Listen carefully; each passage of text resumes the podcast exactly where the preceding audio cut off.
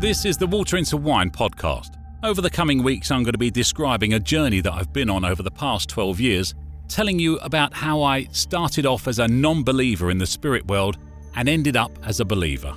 I'll give you all the clues you need to go and verify this for yourself and go and research for yourself as well, because I don't expect anybody to listen to what I say and just believe it. But I do want you to go and look for yourself because you'll find everything's there. Now, you can find the podcast on Facebook, Twitter, YouTube, and SoundCloud. Just search for Water into Wine podcast. Welcome to the Water into Wine podcast, episode 13. Now, I'm not superstitious, uh, so I'm not bothered about calling it episode 13. Now, the last, the end of episode 12, the last podcast, I um, spoke to you about the obelisks, three of the main obelisks in, in the world, really, which was one at the side of the River Thames in London, uh, one inside Central Park in New York, and the other one outside the Louvre Art Gallery in France. And they're all called Cleopatra's Needle. I'm now going to tell you about another obelisk which is directly outside the Vatican. The uh, I've got a picture in front of me which is of the Vatican obelisk as the Pope sees it, with the obelisk dead centre in St Peter's Square. It would help if you got that because this is going to be quite difficult to explain to you using the geometry, but I'll try as hard as I can. So if you can get this picture up on the screen, St. Peter's Basilica as the Pope sees it. So this particular picture, as I just said, is, is the Vatican as the Pope sees it, with the obelisk dead centre in St. Peter's Square. Now, either side of it and front and back, you'll see lines coming from it, white lines. Now, that's actually star alignment lines, believe it or not. During the summer and winter solstice, which are huge dates in the pagan calendar, the sun rises from this picture top left and it sets bottom left, which causes a shadow from the obelisk dead centre in St. Peter's Basilica to fall uh, bottom right and top right. You see that? The sun, uh, the shadow from the obelisk. Do you understand that? The shadow is obviously 90 degrees to the obelisk. Now, at the winter solstice, the sun rises top right and sets bottom right, so causes a shadow to fall once again at 90 degrees. So it leaves a shadow top left and bottom left. Are you following me so far? This is quite difficult to explain this. Now, if we were to mark the sun's precession as the obelisk's shadow at sunrise and sunset, the resulting picture would leave an X. So sunrise and sunset, summer solstice, sunrise, sunset, sunset, winter solstice, leaves would leave a shadow the opposite direction, which would leave a big X in St. Peter's Basilica with the obelisk dead centre, because that's causing the shadow. As we've discussed before, the reason Easter is at a different time each year is because of a star alignment, the closest Sunday to, the, to this alignment being chosen as the Christian worship. Easter is called Easter because, as we've been as I've been telling you, the sun rises exactly due east and is, was uh, uh, worshipped by the pagans from a god called Ishtar, I S H T A R, which they pronounced Ishtar. Now, due east is directly in front of the uh, Vatican. It faces east, as do most churches, but we'll come back to that. Now, the shadow from the obelisk, uh, if the sun rises due east, falls directly onto the Vatican steps. And also on sunset, it falls the opposite way. Now, if you join all these shadows up, it becomes an X with a line down the centre. Now, this is an occult sign that's a few thousand years old, and it's spelt, it's called Chi Rho. It's spelt C H I R H O. Now, this sign was used by pagan scribes as a mark in the margin for important messages and passages of biblical documents. The Greek letters Chi Rho, C H I R H O, stand for Chreston, which means good.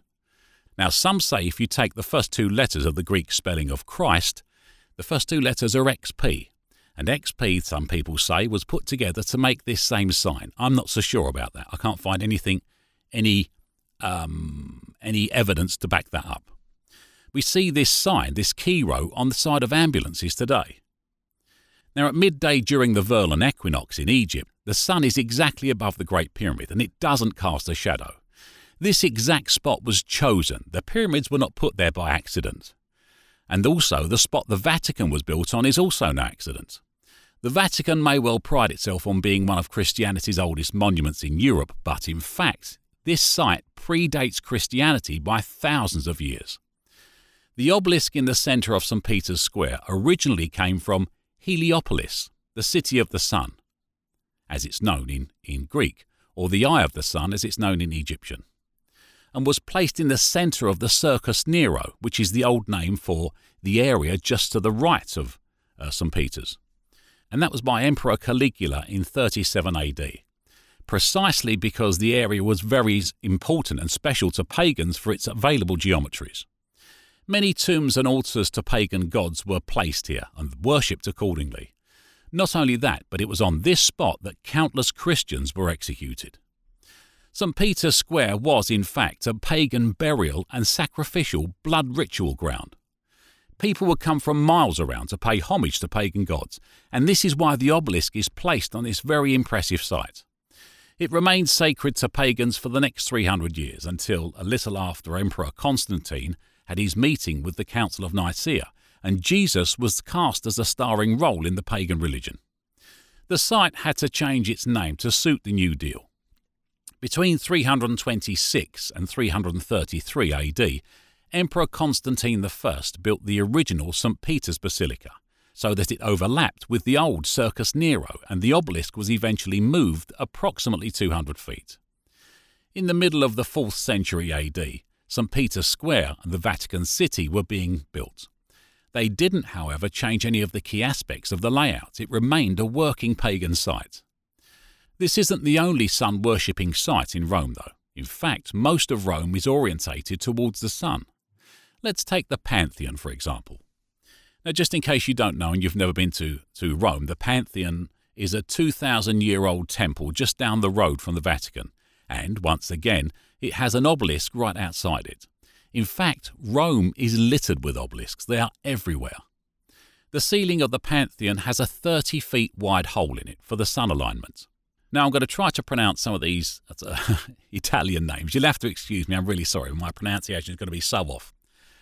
Giuliano Maliglia from the Polytechnic of Milan and Robert Hannah from the University of Otago in New Zealand say the hole in the top of the Pantheon was placed there so the building could act as a huge sundial. The hole allows the sun to hit points on the floor on special days, during the sun's procession. The emperor of the time used to sit or stand on a particular spot, and at an exact time he was illuminated. He actually looked like he was glowing because of his white robes. Exactly the same way the Kolbrin Bible tells us that the Egyptian kings used to be when they came out of the Great Pyramid after being made into a pharaoh and going through the ritual of the twice born. On Easter Sunday each year, the Pope comes out of the Vatican and talks to the thousands of people that have congregated in St. Peter's Square to hear him. Now, is he actually talking to them? I don't think he is. I think he's also paying homage to the obelisk and the sun. He's standing more or less in the same situation as pagan priests have done for thousands of years. Have you ever wondered why some religions face east when praying?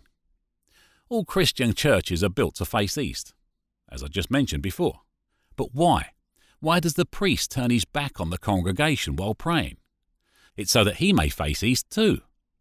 This is manifestly a more important religious duty for him than facing those whose souls he supposedly dedicated to saving.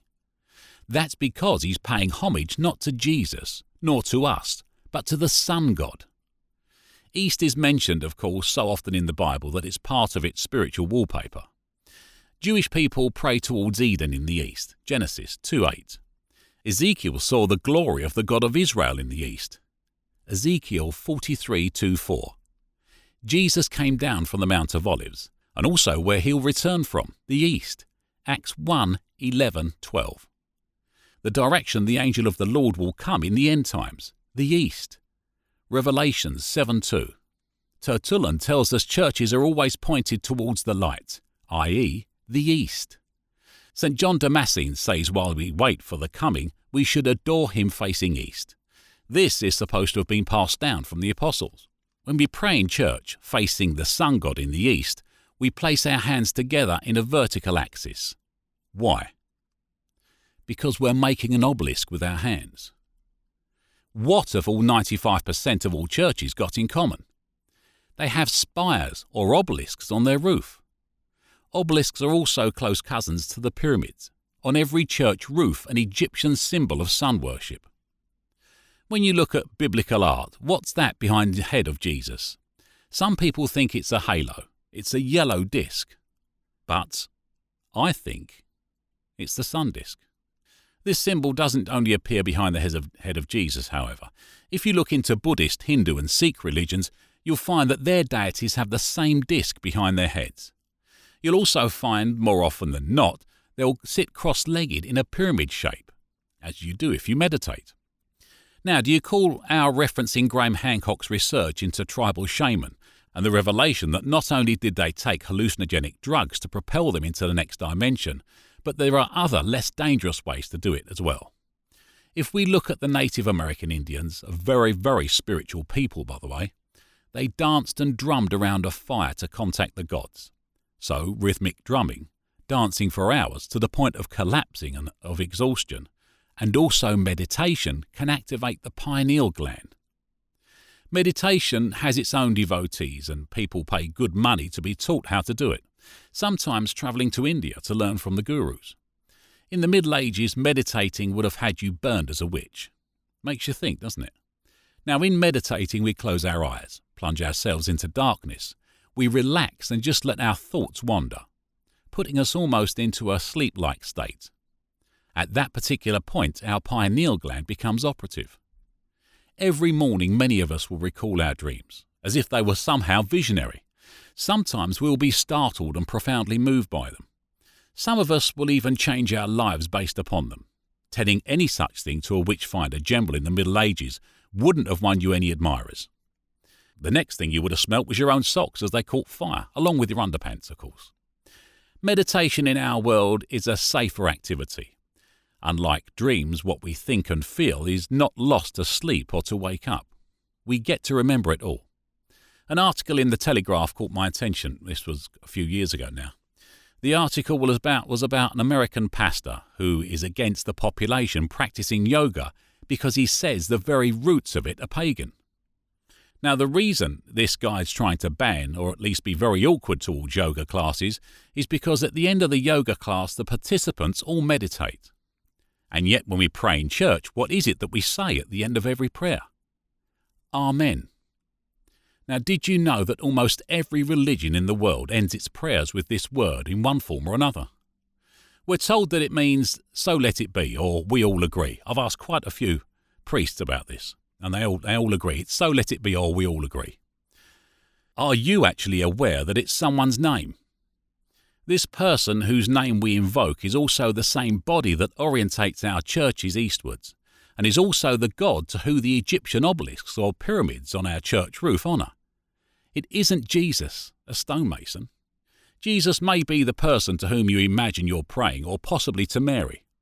The god whose architecture built the pyramids where they are, designed St. Peter's Square, and whose star rises in the east, is the Egyptian god of the sun, Amen Ra the virgin birth child of Isis and Osiris. And, at least when Christianity got started, the heads of this new religion knew exactly that this was what they were doing, even if the rest of us had other ideas. It turns out the Son of God, S O N, is actually the Son of God, S U N. Or as this god was when he started out, the Sun God. Amun Ra or Horus has the head of a hawk because he flies in the sky. He holds the shen in each claw. The shen represents a knotted rope, an attachment to the material world because he's the twice born one, a pharaoh. The obelisks in your town centre represent the true virgin birth of Horus, Amen Ra. The idea of the second coming we imagine alluded to Jesus, but in fact it belongs to a pharaohic religion that's been projected onto the historical mortal Jesus. Now, under no circumstances am I actually trying to insinuate that Jesus didn't exist. There is no archaeological evidence that he ever existed. Let's put that fact out there first of all. But I think he did because there is so much written about him, not only in the Christian Bible, but in other religions as well. He gets mentioned. So I think this man actually existed. But I think he took the hallucinogenics and what he's telling us, what he says to us during Christian uh, biblical passages, is what he's experienced in these alternate dimensions. How credulous we've all been and remain so. How long before someone blows the whistle? When do we all wake up? A BBC News reporter recently said that in December 2009, more people celebrated the winter solstice than ever before, and that, according to experts, paganism has shown a rapid increase. Pagans are still seen as a bit of a joke, but this may well change. After all, as Christians, we were largely pagan in the first place. Some people argue that the materialist evolution has led us into a dead end and that has left us nowhere to go but inward. Perhaps as such, we will start to understand this world properly and clearly without the wall having been pulled over our eyes. As we look to alternative sources of renewable energy, sun, wind, and sea, perhaps we'll return to a pre Christian view of the universe, one with which we must live in harmony rather than one over which we have some kind of lordship. And that's where we're going to draw an end to this week's podcast. that must have been quite shocking for you.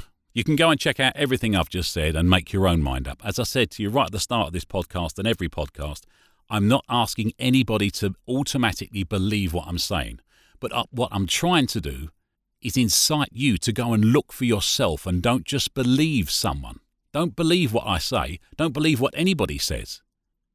Go and look for yourself and make your own mind up. Next week, I'm going to talk to you about Zep Tepi, which is a very strange word.